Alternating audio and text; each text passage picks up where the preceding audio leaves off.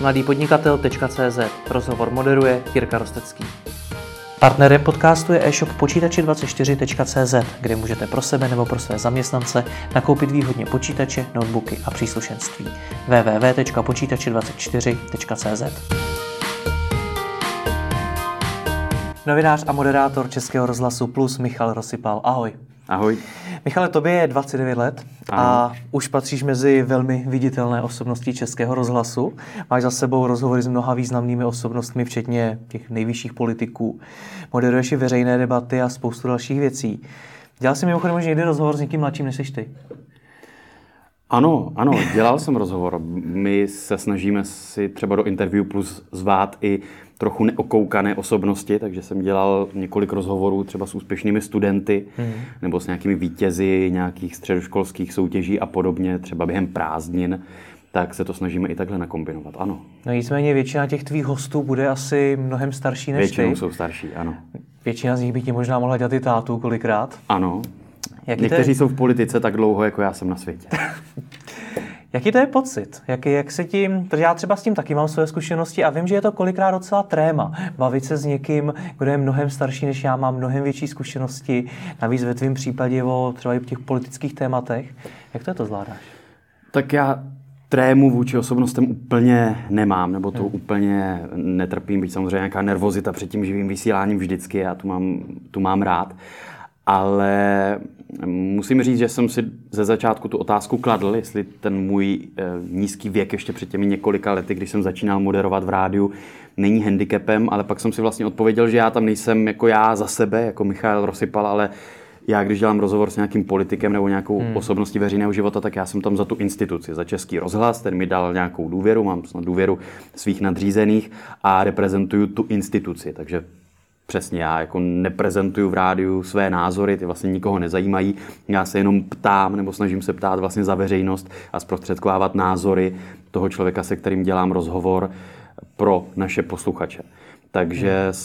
takhle si vlastně odpovídám na ten svůj věk a musím říct, že se nesetkávám s nějakou negativní, negativní reakcí. Zneužíval ten věk někdy někdo proti tobě? Ne, že zneužíval, ale jeden zkušený politik na to měl jednou takovou jako vtipnou poznámku, Hej. kdy to, kdy to utrousil. Já ho asi úplně nechci, tak nechci co, jmenovat. Co řekl? Uh, řek, ptal se mě na můj věk a když jsem mu řekl můj věk, tak mi řekl, že jeho syn je o rok mladší. A byla to v tom cítit taková ironie, ale spíš to byl takový špílec, než že by v tom bylo něko, něco osobního. Ale jinak musím říct, že nikdo, nikdo se na můj věk neptal nebo na to nepo, nepoukazoval. Hmm. Zmiňoval jsi tu nervozitu, že ji máš rád. Tak jak si ji zbavuješ? Jak se uklidníš před tím vysíláním? Já se ji vlastně nesnažím hmm. moc zbavovat. Ona, ono se to těžko popisuje, to není zase jako nervozita, že bych se nějak klepal, je to takový hmm. adrenalin. Ale zase já vždycky říkám, nejsem naštěstí prostě chirurg nebo hasič, nejde, nejde o život. Hmm. Ty rozhovory samozřejmě nejsou taková témata, kde by se týkalo něco mezi životem a smrtí, takže je to takový příjemný adrenalin z toho živého vysílání. Z toho, když prostě sepne ta červená, hmm. tak se vždycky ta atmosféra v tom studiu trochu promění, mě začne jinak bušit srdce. A myslím si, že je to v pořádku, že člověk, když má nějaký adrenalin, je vlastně trochu nervózní nebo má nějakou takovou trému, takže je to známka nějakého možná respektu k tomu okamžiku, možná i k tomu hostu a pro mě k té instituci, vlastně k tomu 95 letému baráku, kterým prošly výjimečné osobnosti. Takže se té nervozity úplně vlastně nesnažím zbavovat. Na druhou, na druhou stranu samozřejmě na člověkovi, na člověku nemá být úplně, nebo neměla by být znát nějaká velká nervozita, velká tréma. Takže se před každým rozhovorem snažím skoncentrovat, snažím se dýchat, snažím se soustředit. Zkus to popsat, na ten jak rozhovor. to probíhá tohle? Záleží jak kdy, protože hmm. máme různé typy rozhovorů eh, před ranním vysíláním, které začíná v 6 hodin ráno, když moderuju ranní vysílání, což znamená, že už v 5 nebo po páté musím být v rádiu, hmm. tak ta koncentrace vlastně nabíhá postupně, ale už to, když v 6 hodin ráno začneme vysílat, tak to člověka prostě probere, probudí a dá ho do jakéhosi takového pozoru. Na druhou stranu, když mám třeba Interview Plus, které je od půl dvanácté, nebo začíná po zprávách po půl dvanácté a trvá do 12, 25 hmm. minut, tak eh, vlastně předtím já už hodinu a půl moderuju. Už jsem o desíti v rádiu, máme tam jeden blok vlastně do půl jedenácté, pak jeden blok do půl dvanácté a už nějakým způsobem dělám nějaké jako rozhovory kratší A potom mám vlastně jenom nějaké dvě, tři minuty během zpráv od 11.30 do těch zhruba 11.33, kdy se můžu vlastně přepnout eh, na ten velký rozhovor, formát jeden na jednoho já a většinou nějaký politik. Dvě, tři minuty na to máš. Takže tam jsou dvě, tři minuty, ale během té doby už mi vlastně kolegyně produkční přivede toho hosta do studia a jenom si řekneme pár nějakých technických informací a už většinou končí zprávy nebo jde dopravní zpravodajství počasí a my potom jdeme do éteru. Hmm. Takže toho času na tu koncentraci je málo a je to takové jakési několika vteřinové sklidnění sebe sama. Hmm. Těžko se to popisuje. No ale i ty určitě máš dny, kdy to nestojí za moc, kdy tě něco rozrušilo, ať už se ti třeba něco v osobním životě stalo, nebo ti třeba není úplně dobře, nebo prostě něco, kdy, co ti tu koncentraci naruší, nebo ne? Ano, ale člověk by od toho měl být co nejvíce oproštěn. Vlastně hmm. veškeré starosti nebo veškeré názory by člověk, to je taková ta pomůcka, to se říká u hmm. novinářů veřejnoprávních médií, že by člověk měl nechat ty starosti z osobního života nebo své názory prostě dole na vrátnici, na recepci, na Vinohradské a, a projít už do toho baráku vlastně tímhle očištěn nebo o tohle očištěn. A to se říká, ale pak je horší to asi udělat. Ano, ale člověk, když se soustředí na ten rozhovor, tak spousta těch věcí prostě opravdu zůstává venku. Když hmm. je člověk zabřednut do toho rozhovoru a snaží se odvést nejlepší možný výkon, tak opravdu těch 25 minut v případě třeba interview plus je to opravdu jenom ten host, jeho odpovědi, snažím se ho co nejvíc poslouchat a já. A byť jsem docela roztěkaný člověk a nemám s koncentrací nemám to s koncentrací úplně nejlepší, tak zase teď sám, jak se mě ptáš, tak vlastně, hmm. když nad tím přemýšlím, tak musím říct, že v těch rozhovorech se mi to relativně snad daří tu koncentraci udržet a tím vnějším světem se úplně nenechat rozhodit. Co tě rozrušuje nejvíc, když říkáš, že jsi roztěkaný člověk? To jsou takové běžné věci, jako nedochvilnost, spousta myšlenek, netrpělivost. Hmm. Asi tak. A je něco, co ti ty myšlenky bere často, protože třeba hodně lidí myslí na to, jak při tom rozhovoru vypadají, jestli položili tu otázky správně. Prostě na spoustu takových věcí, jak budou hodnotit ostatní lidé. Jestli něco takového se dere do hlavy i tobě. Během ne. Před samozřejmě ano, tak člověk hmm. se podívá, jestli má upravené sako, jestli hmm. není úplně nějak jako extrémně rozsuchán, ale během toho rozhovoru už na to vlastně moc není čas. Ono jakákoliv ztráta koncentrace by byla obrovsky nepříjemná, protože ten čas běží neuvěřitelně rychle v tom studiu a během toho rozhovoru už na ty věci moc času není, takže ne, úplně, úplně se to nestává. Ztratil jsi někdy, jak se říká, ztratil jsi nit v průběhu toho rozhovoru? To jo, to samozřejmě ano, to přiznávám. Myslím, že se to stane každému moderátorovi nebo člověku, co dělá rozhovory, hmm. to se samozřejmě stává.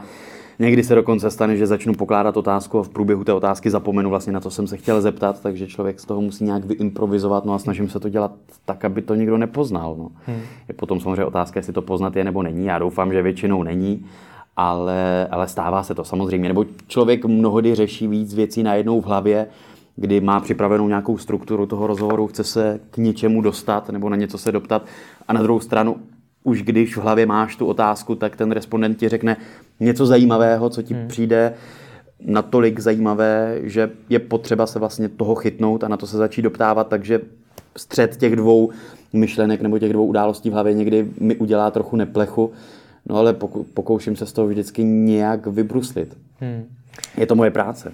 Umíš tohle rozhodování o tom, kam dál ten rozhovor povedeš, jestli se svezeš po té myšlence zajímavý, kterou ten host z ničeho nic řekl, nebo jestli budeš dál postupovat podle té struktury, popsat ještě víc do detailu, jak to probíhá, protože to, to třeba taky často řeším i u sebe a je to těžký, je to výzva.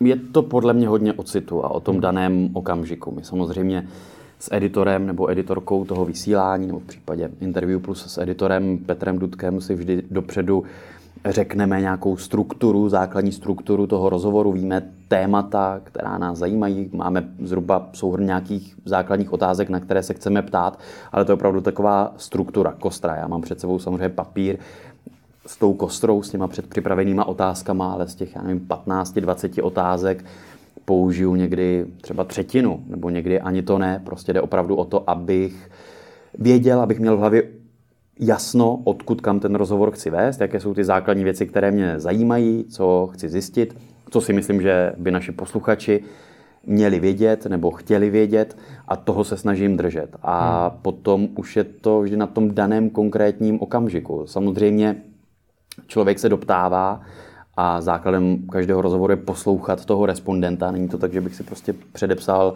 ty otázky a pokládal otázku jedna, otázku dvě. To by nebyl dobrý rozhovor a hmm. nebylo by to k ničemu.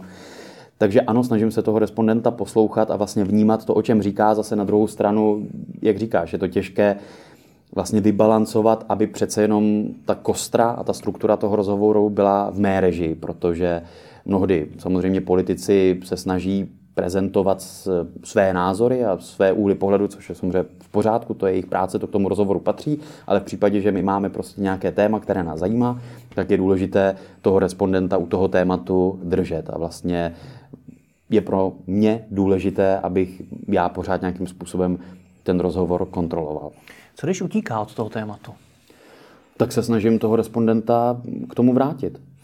Ale jak, jak, jak to poznáš? Protože dost často ten, zejména politici, dokážou odpovědět tak, že toho řeknou hodně. A člověk vlastně v té v rychlosti ani neví, jestli na tu otázku teda odpověděli nebo neodpověděli. Samozřejmě. Dost často odpovídali poměrně dlouho a tebe navíc ještě k tomu tlačí čas. Tak jak v této situaci dokážeš pracovat? Nejjednodušší recept, jak tomuto vůbec předejít nebo toto minimalizovat, je pokládat co nejjednodušší otázky. Hmm.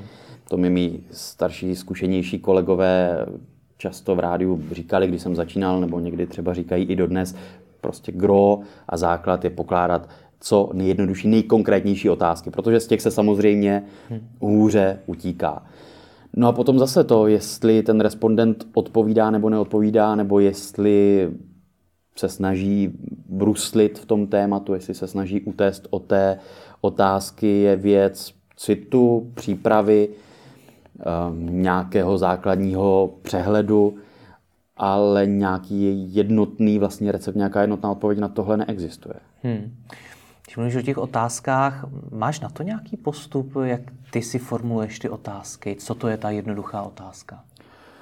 Tak ty jednoduché otázky jsou opravdu ty nejzákladnější. Proč, jak, kdo, kde, za kolik, nebo respektive kolik něco stálo, kolik nějaké opatření bude stát peněz, státní rozpočet nebo veřejné rozpočty nebo daňové poplatníky. Takže to je vždycky ta základní kostra. A většinou pokud si nějakého politika pozveme do toho vysílání, pozveme si ho třeba do Interview Plus, tak víme, proč si ho zveme, protože vím, předkládá nějaký návrh zákona, nebo ministr obhajuje nějaký konkrétní krok, nebo ten politik je konfrontován s nějakou událostí nebo s hmm. nějakou situací, třeba ve své straně nebo ve sněmovně, to už je jedno.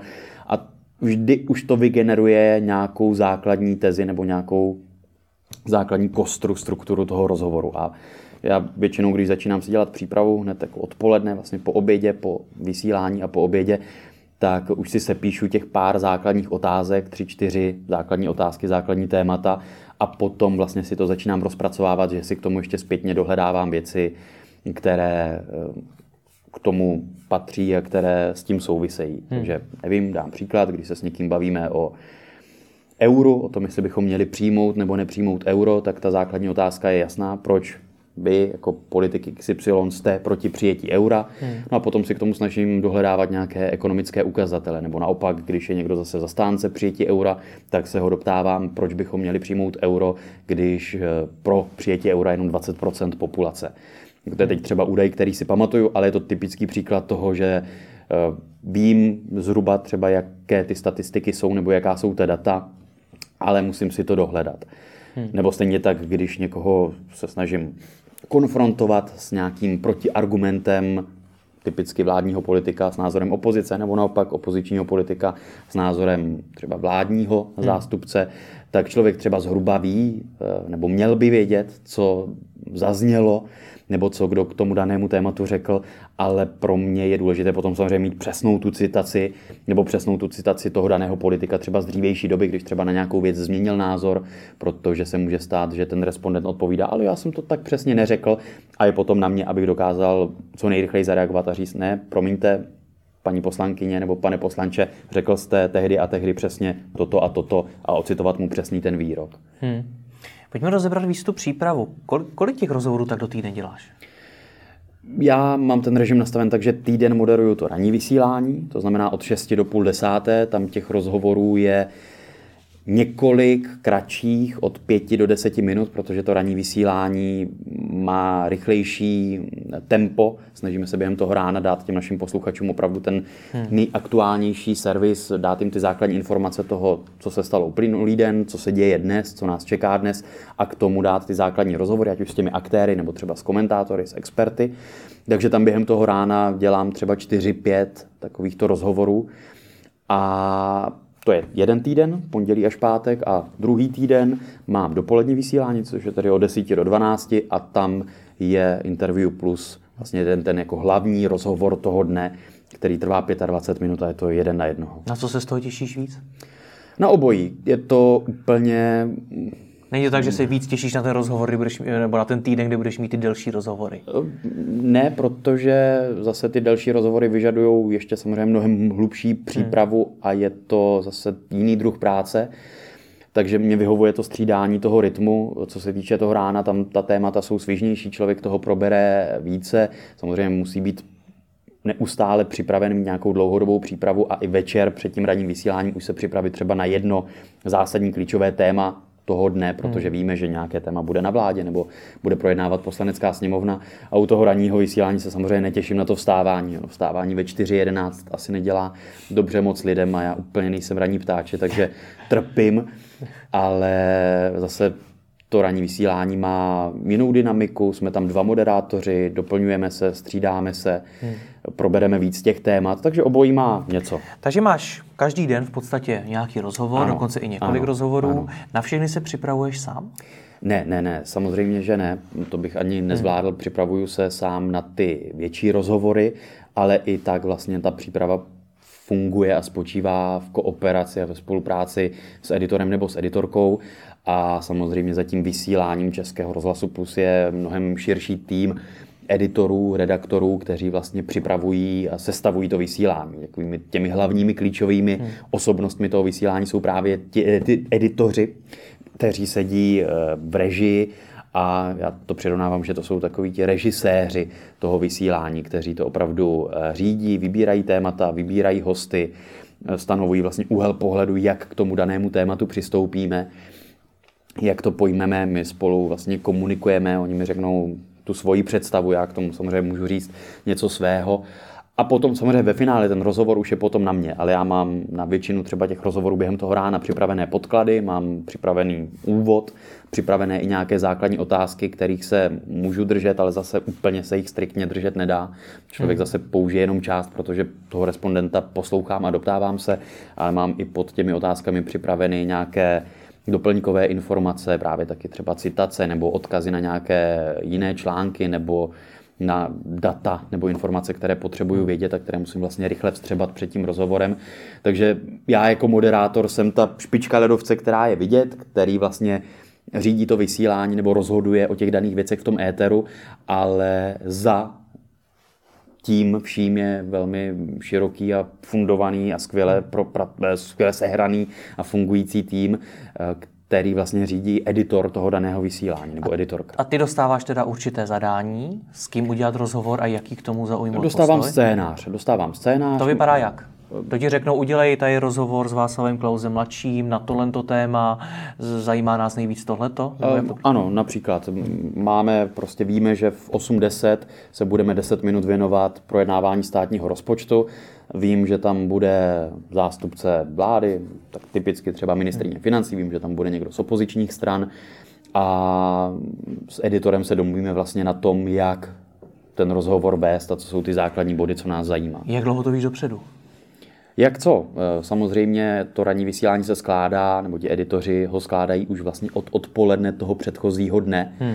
protože jsou schopni přesně předvídat nějakou agendu toho daného dne, kterou sledujeme, takže typicky, co víme, co se bude projednávat ve sněmovně nebo na vládě, nebo když je Evropský summit, tak víme, že se budeme věnovat tomu, co zaznělo třeba v té noci z jednoho dne na druhý den eh, Evropské rady. Hmm takže to se dá předvídat, no ale pak je samozřejmě spousta nepředvídaných a nepředvídatelných událostí, které se dozvíme třeba až v průběhu toho ranního vysílání. Hmm. Takže ty se musíš sám, a mě z hlediska té tvojí přípravy zajímají dvě věci. Za prvý, kdo ti pomáhá dát si dohromady těch 15 otázek, který si píšeš na ten papír, jak jsi třeba zmiňoval. A druhá věc, jak ty sám vůbec jako nasáváš ty informace, aby si o těch, těch tématech s těmi lidmi dokázal mluvit, když ani nevíš, o čem třeba za chvíli můžeš dělat rozhovor. Tak to, když tak pojďme rozebrat, eh, rozdělit těch 15 otázek. Kdo ti pomáhá dávat dohromady ten papír? Tak zase v tomhle případě se bavíme o tom Interview Plus, o tom ano. delším rozhovoru, 25-minutovém 25 rozhovoru a ten pořad má svého editora, hmm. neboli dramaturga, se kterým prostě na tom spolupracujeme už od toho výběru hostů přes to, eh, co nás zajímá, co chceme probrat až po tu finální přípravu. Takže já, i když si potom se píšu nějakou tu kostru, tak to tomu editorovi pošlu, on mi k tomu něco pošle nějaké Takže to začíná u tebe. Ty začíná, si píšeš to, začíná to vzájemně. Většinou mm-hmm. po skončeném rozhovoru ještě v režii si řekneme, co bude zítra, pokud mm. to už víme. Vlastně těch 24 hodin před, někdy si to řekneme až ve dvě, ve tři hodiny odpoledne, mm. podle toho, kdy víme, kdo bude tím dalším hostem a řekneme si ty základní body, základní okruhy a potom, jak jsem řekl, si sednu k počítači, hmm. začnu si to dohledávat, začnu si to nějak rozpracovávat a potom vlastně znovu na tom spolupracujeme s tím editorem, který je zase režisérem toho vysílání, dáme k tomu zpětnou vazbu, řekne, ale o tomhle už se nebavme, protože už jsme tohle téma probrali několikrát, ale tenhle respondent mluvil nedávno zajímavě v tom a v tom rozhovoru o tom, pojď si to ještě dohledat a zkusme se ho doptat, protože tam neodpověděl úplně důsledně a nás zajímají ty odpovědi ještě víc do hloubky. Hmm. Jak moc ti to tak často překopá?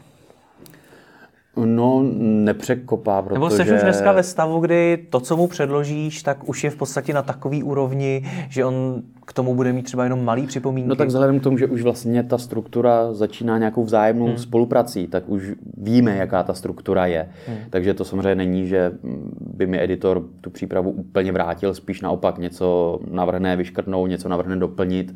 Ehm, něčeho se vlastně sami spolu bavíme, jestli je to ještě relevantní téma, jestli právě je to opravdu to, co nás zajímá, jestli nepůjdeme moc do velkých podrobností, anebo naopak, jestli v něčem zase nekloužeme do povrchu, jestli hmm. ještě je potřeba něco si dohledat. Takže vlastně od začátku to je taková společná stavba. Bylo to takhle opravdu úplně od začátku, kdy jsi začínal jako moderátor? Já jsem prošel zase různými formáty těch rozhovorů, dělal jsem různé pořady, různé rozhovory, ať už vědecké, nebo moderoval jsem třeba pořad Trendy, který se hmm. zabýval prostě trendy ve společnosti. Moderoval jsem i studentský pořad, vlastně tím jsem úplně začínal.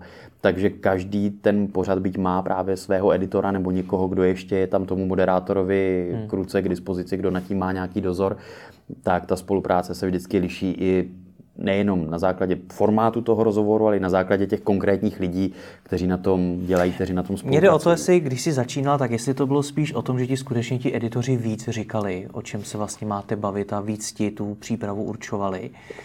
A jestli jsi někdy došel, nebo jestli se to někdy zlomilo a ty už si jako dokázal do toho sám mluvit mnohem víc. Tak ano, vlastně teď přemýšlím, přemýšlím. Ale ano, samozřejmě, když jsem začínal dělat ty politické rozhovory třeba v tom radním vysílání, hmm. protože já jsem začínal eh, na Plusu, na Českém rozhlase Plus právě moderovat eh, ty jiné typy pořadů a na tom radním vysílání jsem ze začátku dělal jenom záskoky, když ti kolegové, kteří to tehdy dělali už na full time, měli dovolenou nebo byli nemocní, tak já jsem za ně zaskakoval a tam samozřejmě jsem s těmi editory tehdy spolupracoval ještě mnohem víc, nebo mi dávali ještě větší rady. Ale i dnes, prostě i když je moderátor zkušený, já myslím, že i když za 20, za 30 let budu dělat nějaký rozhovor, tak pořád je to vlastně kolektivní hmm. práce. Je to, já bych to možná hodně přirovnal opravdu k tomu hereckému prostředí nebo k tomu divadelnímu prostředí. Prostě i zkušený herec musí kooperovat s režisérem té dané inscenace nebo to, toho daného představení. A není to tak, že i člověk, který hraje krále Líra v 50, by měl pocit, že to může celé zahrát sám, ale stejně tak, když někdo začne hrát Romea ve 20 nebo v 25, tak by to zase neznamenalo, že ten režisér mu to celé předříká nebo předehraje, jak to má hrát. Takže hmm. možná takhle to vidím. Takže ano, samozřejmě i starší nebo zkušenější, služebně starší a zkušenější kolegové, ale i, i věkově mě ze začátku možná dávali víc rad než teď, ale i dnes se snažím ptát kolegů mnohdy, jak ti to přišlo, ten rozhovor. Měl jsem se ještě ptát nějak jinak, protože já osobně mám Možná to znáš. Po každém rozhovoru pocit, že jsem ještě v některých věcech měl být důslednější, že jsem se na některé normální. věci měl doptat jinak. Přesně, je to úplně normální, vlastně to k tomu patří a člověk vždycky chce probrat ještě daleko věcí, hmm. více, daleko více věcí, než eh, na které mu stačí ten čas a já vlastně říkám, že každý rozhovor je krátký a jedno, jestli trvá pět minut nebo 25 minut, prostě nikdy se nepodaří probrat vše, co si člověk připravil nebo co probrat chtěl. Hmm a pak si na konci vzpomene, že si spoustu otázek mohl položit jinak. A no jasně, samozřejmě, samozřejmě. A nějaké třeba ty konfrontačnější rozhovory, nebo kdy tam dojde opravdu k nějakému konfliktu, hmm. se snažím si potom poslouchat ještě zpětně.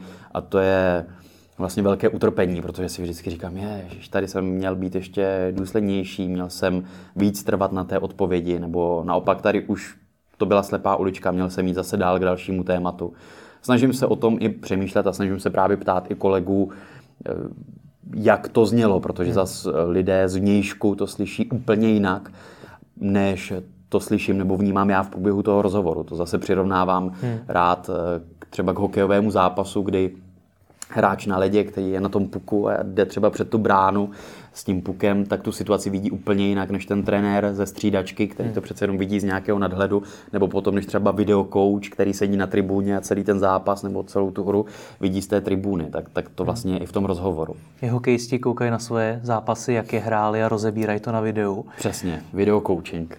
A ty si z toho děláš třeba nějaký zápisky jako ve stylu příště nedělat tohle, více zaměřit na tohleto, nebo jak to probíhá? Zápisky ne. Snažím se o tom přemýšlet, hmm. snažím se to právě třeba probrat s tím editorem ve smyslu, tady jsem se měl asi zeptat trochu jinak a nějak to vstřebat, ale vzhledem k tomu, že vlastně po každé po tom vysílání už začínám myslet na ten rozhovor, který mě čeká další den, tak zase na to není úplně čas na nějakou hlubší analýzu nebo na hmm. nějaké rozbory.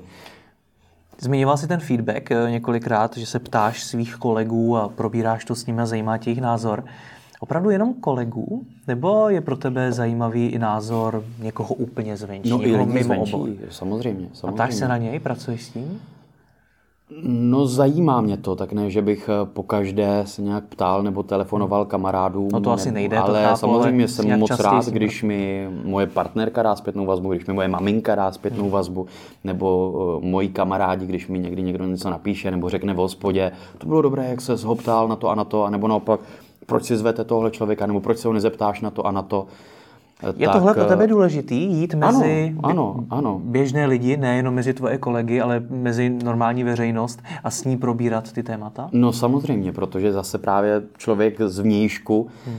ti dá úplně jiný úhel pohledu, takže je to mnohdy taky cené a tak samozřejmě není to zase tak, jako že bych přišel do hospody a hned se ptal, jako slyšeli jste všichni můj rozhovor a co si o tom myslíte, tak eh, se to snažím nějak tak vybalancovat, abych, ale mě by to samozřejmě zajímalo a byl bych eh, schopen vydržet se v hospodě s kamarády o mé práci úplně nekonečně dlouho, takže se spíš musím krotit. Mě vydrželi asi oni. Ale pokud právě, pokud eh, mi někdo něco takhle řekne hmm. u piva, tak jsem za to rád, Hmm. A těší mě to. Nebo když se někdo začne ptát na moji práci u piva, tak to samozřejmě moje ego potěší a polichotí mi to a vždycky říkám, ale zadržte mě, protože já jsem o tom schopen hmm. mluvit dlouho a dlouho.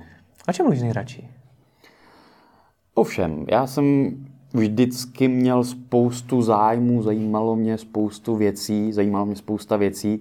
Rád se bavím o politice, ale rád se bavím taky třeba... Zajímá právě v rámci té tvojí práce. O čem jako v rámci... Jako o čem nejraději dělám rozhovory? Ne, teď jak jsi říkal, že před těma kamarádama v té hospodě jsi schopný mluvit do nekonečna, tak mě právě zajímá, o čem nejvíc. Jestli o těch zážitcích při tom rozhovoru, nebo o té přípravě, nebo o tom, jak třeba ovlivňujete názor veřejnosti tak a podobně? Záleží, kdo se na co zeptá. Když se hmm. mě někdo zeptal, jak vlastně probíhá ta příprava, nebo na základě čeho zvete ty hosty do vysílání, tak rád mluvím o tom. Když hmm. se mě někdo ptá na třeba mé politické názory, tak se můžeme bavit o nějakém tématu hmm. v hospodě. Eh, ale záleží to na té společnosti, na tom hovoru. Jasně. Já se rád bavím o čemkoliv. Někdy mě baví zastávat třeba jiné názory v nějaké diskuzi, než je můj soukromý názor, protože si za člověk tříbí argumentaci, rád se s lidma hádám, když je to samozřejmě hádka o argumentech, mám pár kamarádů nebo i třeba příbuzných, kteří mají úplně jiný třeba politický názor nebo světonázor než já. A je to super, když ta diskuze je právě hmm. pestrá, když se jenom nepřitakáme. Hmm. A vlastně i mě to pomáhá v práci se zase na ty úhly pohledu dívat, eh, na věci dívat z jiných úhlů pohledu, tak. Vybavíš si nějakou třeba nejcennější nebo nejzajímavější lekci, kterou si dostal právě od těch editorů, o kterých jsme se bavili? Ah. Která tě posunula nejvíc? Jednoduché otázky. Asi to je Tohleto. podle mě to základní gro, od kterého se potom samozřejmě odvíjí spousta dalších věcí. Hmm. Ale to je tolik vlastně různých maličkostí, které asi nejdou úplně schrnout do nějakého jednoho základního nějakého mustru nebo návodu. Nevím, hmm. nevím. Asi ty jednoduché otázky bych řekl jako takové základní gro, kterého se snažím držet. Máš nějaký vzor v této branži? Že třeba zmiňoval si ty hokejisty, tak každý hokejista si chce být Jaromír Jágr nebo Wayne Gretzky a podobně. Tak jestli máš nějaký vzor i ty? Asi úplně jeden vzor nemám, protože v našem případě, ano, jestli nás jako politické novináře ve chvíli, pokud bychom měli, nebo pokud bych měl nějaký vzor, tak eh, si myslím, nebo se obávám, že bych mohl mít tendenci se ho snažit napodobovat, hmm. nebo snažit se ho kopírovat. Takže asi konkrétně ne, samozřejmě sleduju práci svých kolegů, zkušenějších kolegů, snažím se sledovat i rozhovory v zahraničí, byť samozřejmě v menší ještě míře, než bych chtěl, protože člověk se musí udržovat hlavně i v tom českém politickém prostředí. Takže se snažím sledovat, co se děje a kdo jak svou práci dělá a inspirovat se, nebo naopak vidět třeba být i kritický, ale vzít si z toho něco pro sebe a snažit se nasávat vlastně okolní práci a snažit se být tím inspirován. A máš třeba představu o tom, v čem by si chtěl být jiný než ty ostatní novináři? Jestli třeba přemýšlíš i o tom, jak se odlišit? No tak chtěl bych dělat pokud možno ty eh, nejlepší rozhovory a nejzajímavější rozhovory. Chtěl bych, aby člověk, který si pustí rozhovor v rádiu, nebo který ho slyší v rádiu, nebo který si třeba pustí video přenos z toho hmm. rozhovoru, protože my už eh, ty rozhovory nejenom vysíláme audio, ale mnohdy i video, tak aby měl pocit, že opravdu mu to něco dalo, že se něco dozvěděl, že si třeba na něco udělal názor, nebo že ho to přimělo k přemýšlení, nebo že nějakého politika se mi podařilo konfrontovat třeba s nějakým jeho nepravdivým výrokem, tak prostě chtěl bych být eh, jiný v tom, že budu dělat dobré rozhovory. A ještě víc umíš popsat, jaký moderátor bys chtěl být? Jak třeba ten tvrdý moderátor, kterého se ty politici bojí, nebo něco jiného? Um, těžká otázka. Nevím, chtěl bych, aby ty rozhovory byly prostě dobré, aby hmm. to ty naše, nebo mé posluchače, aby to bavilo, zajímalo, aby to mělo nějakou přidanou hodnotu. Ale jakým způsobem se k tomu dostaneme, na to asi úplně nedokážu odpovědět. Takže máš nějakou představu jednoho dne, aby se... Jak by se jednoho dne mělo mluvit o tobě jako o moderátorovi? To bych nechal asi na historii. Ma, ma, ma, máš nějaký sen v tomto ohledu? Chtěl bych mít jednou být mezi těmi nejlepšíma moderátorama v Česku, nebo dokonce ten nejlepší moderátor. Uh, chtěl bych, ano. aby se o mě učili na školách. Uh, to, ano, já samozřejmě jako, ano, chtěl bych být eh, nejlepší politický moderátor v téhle zemi. Hmm. Takovou ambici mám a netajím se jí, nechci tady předstírat nějakou skromnost, prostě to je moje ambice, samozřejmě těžko měřitelná a hmm. Bůh ví, jak, eh, jak se k ní člověk dopracuje a zda vůbec někdy se k tomu může přiblížit. Ale myslím si, že každý člověk, když dělá svoji práci, tak ji chce dělat co nejlépe a je to úplně jedno, pokud jste instalatér nebo chirurg nebo moderátor politických rozhovorů, tak eh, si myslím, že je důležité se snažit se někam posouvat, posouvat tu svoji práci A je to vlastně takový nekonečný, je to nějaká, jak se to říká, sisyfovská hmm. práce nebo nekonečný souboj. Člověk má nějaký limit, ale limitně se blíží nějaké v uvozovkách dokonalosti, které se samozřejmě nikdy nepřiblíží. Tak byl bych rád, pokud bych se pokusil se přiblížit tomu, co nejvíce, ale těžko se to měří. Já jsem si stanovil takový soukromý cíl, že jednou se svým nějakým pořadem vyprodám O2 arénu nebo největší prostě halu v téhle zemi. Tak to je takový politický, můj... Jakože byste tam dělal politický rozhovory a přišlo tam 20 tisíc lidí. že vymyslím něco, co ještě vlastně nikdo nevymyslel. Takže Aha. i takhle veřejně to říkám tobě tady jako prvnímu, abych eh, za 20 nebo za 30 let s tím mohl být konfrontován a, a vysmíván, že se mi to nepovedlo, ale myslím si, že člověk má mít sny a, a nějaké představy a to jsem si tak jako nafoukaně řekl, že to by bylo hezké vlastně vymyslet nějaký druh vlastně politického rozhovoru, který by takhle přitáhl vlastně i třeba masy lidí, kteří si koupili vstupenky do O2 arény. A za těch 20-30 let, jak si myslíš, že se vůbec budou dělat rozhovory? Myslím, že pořád vlastně to gro bude stejné. Ono je to vidět i tady na našem rozhovoru. Stačí ti tady prostě pár kamer, dvě židle, pár světel a důležité je, aby byly zajímavé otázky, aby byl pokud možno zajímavý respondent což teď nechci posuzovat eh, kvalitu tohoto rozhovoru, ať už na jedné nebo na druhé straně, ale myslím, že podstata každého rozhovoru byla, je a bude eh, v zajímavém respondentovi, který má co říct, nebo je důležité znát jeho odpovědi na některé otázky a podstata každého dobrého rozhovoru je v dobrých otázkách. A získat technologií? Nevím, zase, myslím si, že se to úplně, samozřejmě se to bude vyvíjet asi, předpokládám nějak formálně, že budou lepší kamery nebo lepší možnosti spojení, že budeme možn- mít možnost dělat ještě lepší rozhovory s člověkem na úplně druhém konci planety. Ale ta podstata... Ta bude stejná. Si myslím, hmm. že bude stejná. Ale můžu se úplně totálně mýlit a přesně za 50 let si mě sem pozveš a zasmějeme se tady. Pojďme k té hlavě. Eh, z hlediska té přípravy.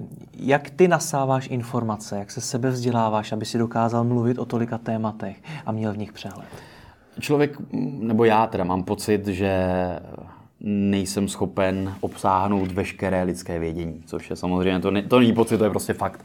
Člověk Asi není to schopen nedáš, no. obsáhnout veškeré lidské vědění a všechny informace. Autorena je pravděpodobnější. Takže se snažím jako usledovat toho v uvozovkách co nejvíc, ale samozřejmě to nejde. Eh, takže eh, ten můj recept je prostě co nejvíc sledovat co nejvíc různých zdrojů informací, ať už tištěných médií, online médií, rozhlasových médií, teda tam samozřejmě poslouchám dominantně nás, naše rádio, Český rozhlas Plus, a pak sledovat i média eh, v zahraničí a samozřejmě televize, prostě televizní zprávy, televizní rozhovory nebo online televize. Ale těch zdrojů, těch informací je tolik, že člověk to samozřejmě není schopen všechno nasát a všechno vstřebat. Hodně mi pomáhá Twitter, hmm. kde mám vlastně nastavených nějakých, já nevím, 500 zhruba eh, novinářů, médií, z různých eh, spekter názorových nebo informační a snažím se vlastně projíždět ten informační tok a vstřebat si z něho co nejvíc.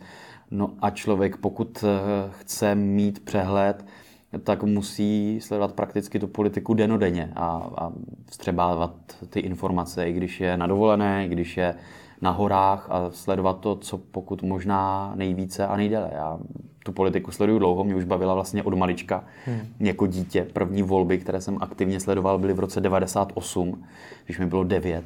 Vytvořil jsem si doma vlastně takové první improvizované volební studio, kdy vlastně tehdy ještě nebyla vůbec 24, že jo, a Marcela Augustová tehdy vstupovala na ČT1 každou hodinu během toho volebního odpo- odpoledne a říkala tam ta čísla průběžná toho sčítání, jak to tehdy eh, bylo během těch voleb 98. A já jsem si vždycky obsal ta čísla, že ČSSD vede stolika a tolika procenty, ODS je druhá stolika a tolika procenty a šel jsem vedle do kuchyně, kde byla babička s dědou a prezentoval jsem jim tam to volební vysílání. Vždycky jsem jim rozepsal, že 15.20 bude vstup a pak 16.10, vždycky jako 5 nebo 10 minut. Po tom reálném volebním vysílání jsem měl já to svoje volební vysílání. Takže vlastně od toho roku 98, od mých 9 let, vlastně nějak aktivně tu politiku sleduju. I jako malého mě fascinovalo sledovat tehdejší diskuzní pořady v televizi ať už to hmm. byla eh, sedmička na Nově, nebo je otázky Václava Moravce potom, když hmm. začínal, nebo Špona, ještě kdysi bývala no, ale... v české televizi. A myslím si jenom, hmm. promiň, ještě jedna věta, to si myslím, že mi vlastně pomáhá, že vlastně těch, ne úplně těch 20 let zpátky, ať se zase jako nepřeceňuju, ale jme tomu těch posledních 15 nebo 12, 13 let už jsem schopen mít nějak v hlavě nejenom proto, že to jsou pro mě jako historicky načtené věci, ale že už jsem je prostě dnes a denně sledoval. A potom samozřejmě, když člověk ty věci sleduje už profesně, že už je novinář a pracuje v tom médiu, tak ty informace nasává ještě mnohem víc a hlouběji, než hmm. jenom, že si je přečte jako pasivní konzument, anebo že, nevím, dobu opoziční smlouvy, tak samozřejmě to mi bylo kolik, 9 až 13, když byla opoziční smlouva, tak to je samozřejmě pro mě historická věc, kterou si musím načítat prostě hmm. z knížek nebo z médií. A to, to mě právě zajímá, protože já jsem pochopil, že ten tvůj den je poměrně hektický, je toho máš poměrně dost. Ehm, ten jeden týden vždycky velmi brzy stáváš, to znamená, že asi musíš jít i nějak rozumně spát. Tak Měl bych. Měl bys. Tak jak to probíhá v praxi, to tvoje sebevzdělávání? Kdy, jinýma slovy, to zjednoduším, kdy procházíš ten Twitter? Kdy čteš knížky? Kdy čteš ty noviny? Prakticky pořád. Furt Když, musíš mít něco v ruce? Ano, je to taková až vlastně negativní věc, že jakmile stojím na autobusové zastávce a nemám v uších sluchátka, kde poslouchám naše vysílání nebo nějaký rozhovor z podcastu, ať už mých kolegů, nebo třeba BBC Art Talk nebo něco hmm. podobného, nebo když jedu v tramvaji a neprojíždím Twitter a u toho neposlouchám to vysílání, tak mám pocit, že mi něco uniká nebo utíká. Takže hmm. je to, vlastně člověk se snaží pořád dohnat co nejvíc těch informací lze. A nikdy se to nedaří, je to pořád pocit jako nedokončené práce. Když jsem začínal dělat si přípravu na interview, které vlastně vysíláme od podzimu 2015, takže něco přes tři roky, tak eh, jsem odcházel z práce třeba v 8-9 hodin večer, protože jsem měl pocit, že nemám pořád tu přípravu hotovou. No ale ta příprava vlastně není nikdy hotová, protože hmm. vždycky si můžeš ještě najít nějaké informace nebo ještě něco hlouběji rozpracovat. Takže dneska mnohdy tu přípravu skončím třeba v 6, v 7 večer a řeknu dost, jdu prostě někam sportovat nebo na pivo nebo někam za kamarádama hmm. a snažím se právě potom ještě třeba ty věci si dočítat, ale už si říkám někdy, už těch informací je tolik, že vlastně ani nevstřebám, ani je nenasáknu, takže si někdy říkám, že méně je více a že zase jít potom příliš do hloubky, tak i pro toho posluchače by mohlo být zahlcující. No, ale je zase potřeba to samozřejmě vybalancovat, aby člověk neklouzal jenom po povrchu a neptal se na banální věci. A na všechno ti stačí jenom hlava nebo i něco někam zapisuješ a podobně? tak už je výhoda, že vlastně za těch uh, několik let, co v rádiu pracuju, tak už mám docela solidní jako kartotéku těch příprav, těch rozhovorů, jestli to vlastně ukládám do složek po Všechno letech. si to ukládáš? Všechno si to ukládám a hmm. mnohdy to člověkovi pomůže, když ví, že dělal s politikem XY rozhovor před třemi, čtyřmi lety, tak se na tu přípravu třeba podívám. Mm-hmm. A nebo se podívám na to, o čem jsme se bavili, jak mi třeba tehdy odpovídal a nemusí to být tak hluboko do historie, může to být před půl rokem, před rokem, bavili jsme se o nějakém tématu, vím, že ta věc nebo ten zákon je třeba stále v procesu, nebo že nevím, se nepodařilo naplnit nějaký slib toho daného politika, tak se podívám na co jsem se ptal tehdy, podívám se, jak on mi odpověděl a položím tu otázku třeba znovu po půl hmm. roce, po roce. Takže mi to, anebo mám tam třeba v těch přípravách uložené nějaké odkazy, tak mi to samozřejmě pomůže v tom, že to nemusím hledat nebo rešeršovat znovu, ale že se můžu podívat do těch svých vlastních materiálů. Máš nějakou radu, jak si ty věci zapamatovávat? Jak eh, ty informace, které kolem nás proletí na tom internetu nebo v rádiu a podobně, jak si je ukládat do hlavy? Nemám, protože já si je sám nepamatuju. Nepamatuješ? Nepamatuju. Takže já... no, o, to, o to víc mě zajímá, když jako těch informací nasaješ tolik, tak jak je dokážeš potom využít, když si je ani nezapamatuješ? Já si myslím, a mám to tak už od svých studijních let, že jsem takový průtokový ohřívač, že jsem hmm. schopen asi nasát jako relativně dost velké množství informací najednou, ale po tom rozhovoru většinu z nich zapomenu. Samozřejmě hmm. asi něco občas zůstane, když ta témata se opakují, tak těch usazenin v tom průtokáči je asi víc, ale, ale tuším, že tady to přirovnání s tím protokovým ohřívačem, že to už použil někdo z, hmm. z kolegů nebo z jiných novinářů, to jsem si teď úplně nevymyslel, to spíš jsem se teď asi někde hmm. inspiroval, byť, byť se přiznám, že nevím, kdo to řekl, ale že tak eh, ten mozek nebo ta hlava asi funguje. Hmm. Co ty jsi vlastně vystudoval? Já jsem vystudoval politologii, tady Polit. na fakultě sociálních věd Univerzity Karlovy v Praze. Takže jsi zastáncem toho názoru, že nejlepší novináři nestudují žurnalistiku, ale mají nějaký ne, takový obor. Nutně, ne, myslím, Znám hodně že... novinářů, kteří tohle to říkají. Podle mě není důležité, co člověk vystruje, důležité, aby to, co vystruoval, aby ho bavilo, aby byl zvídavý, aby se ptal, aby ho zajímalo hmm. cokoliv a je to úplně jedno, jestli vás zajímají přírodní vědy nebo jestli vás zajímá politika, ekonomika, právo. Hmm. Je to podle mě strašně individuální. Tak si představ, že nás teď poslouchá mladý budoucí novinář. Co bys mu poradil? Jak, jak má, co má udělat pro to, aby jednoho dne dosáhl třeba toho, čeho si dneska dosáhl ty? Tak to nevím, jestli to má být ten vzor nebo ten mustr, ale pokud někdo chce uspět v novinařině, tak mě se těžko radí, já se necítím jako někdo, kdo by měl nějak radit, ale můj recept nebo můj přístup k té věci byl takový, že jsem se snažil dělat věci, které mě bavily. A snažil jsem se sledovat věci, které mě bavily. Samozřejmě, že člověk eh, nemůže dělat jenom to, co ho baví. To hmm. Známe, že život eh, takový není, že se musíme někdy i učit věci, které nám přijdou zbytečné nebo nás nebaví, nebo že musíme dělat věci, které nás nebaví, ale podle mě je důležité být zapálený v tom, co člověk dělá a dělat to, dělat to naplno. A já mám moc rád lidi, kteří dělají práci nebo koníček a je úplně jedno, jestli nevím, sbírají známky nebo lepí modely letadel, nebo přesně jsou lékaři nebo novináři nebo herci, ale když to dělají ti lidi opravdu zapáleně a naplno a baví je to a žijou tím, tak já to mám moc rád a je mi to hrozně sympatické. A tak se vlastně snažím dělat to stejné. Jak se ten mladý novinář, co nás teď poslouchá, může dostat do českého rozhlasu? K takovým příležitostem, k jakým jsi se dostal ty? Já jsem se vlastně do rádia dostal tak, že jsem na politologii právě nevěděl úplně, eh, kam se vrtnu po škole. Protože nejdřív jsem si myslel, že půjdu do diplomacie, ale to jsem pak zjistil, že by asi nebylo obou straně úplně eh, to ideální. Takže jsem tak jednou prokrastinoval během zkouškového období na škole a nevěděl jsem, co dělat. A můj strejda mě vlastně jednou tak nějak inspiroval, jsme někde z hor, z že mi řekl, no ty bys tak jako mohl ty zprávy v té televizi třeba hlásit. A já jsem to měl někde tak v hlavě prostě uloženo, tak jsem během toho prokrastinačního eh, období, během zkouškového, napsal do rádia, jestli pro mě nemají práci. A oni napsali, že samozřejmě ne, že takhle to nefunguje, ale že je v rádiu eh, tvůrčí skupina Elevové, do které jsem se tehdy přihlásil, oni mě vybrali.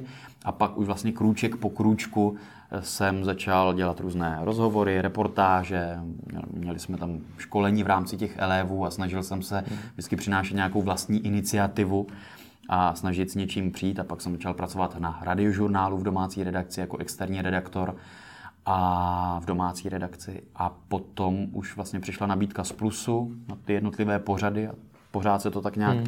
rozšiřovalo, rozšiřovalo. Takže tvoje tak rada, to byla ta moje cesta. Takže tvoje rada je napsat do rádia nebo napsat do toho vydavatelství, prostě napsat tam. Ano, nebo sledovat možnost právě různých stáží, nebo sledovat možnost vypsaných pozic. A ano, to je asi to, to nejjednodušší. No. Tak ať ti hlavně vyjde ta Outu Arena, moc ti to přeju. Díky, budeš pozván. Děkuju, to asi vážím a moc ti děkuji za rozhovor. Já děkuji za pozvání.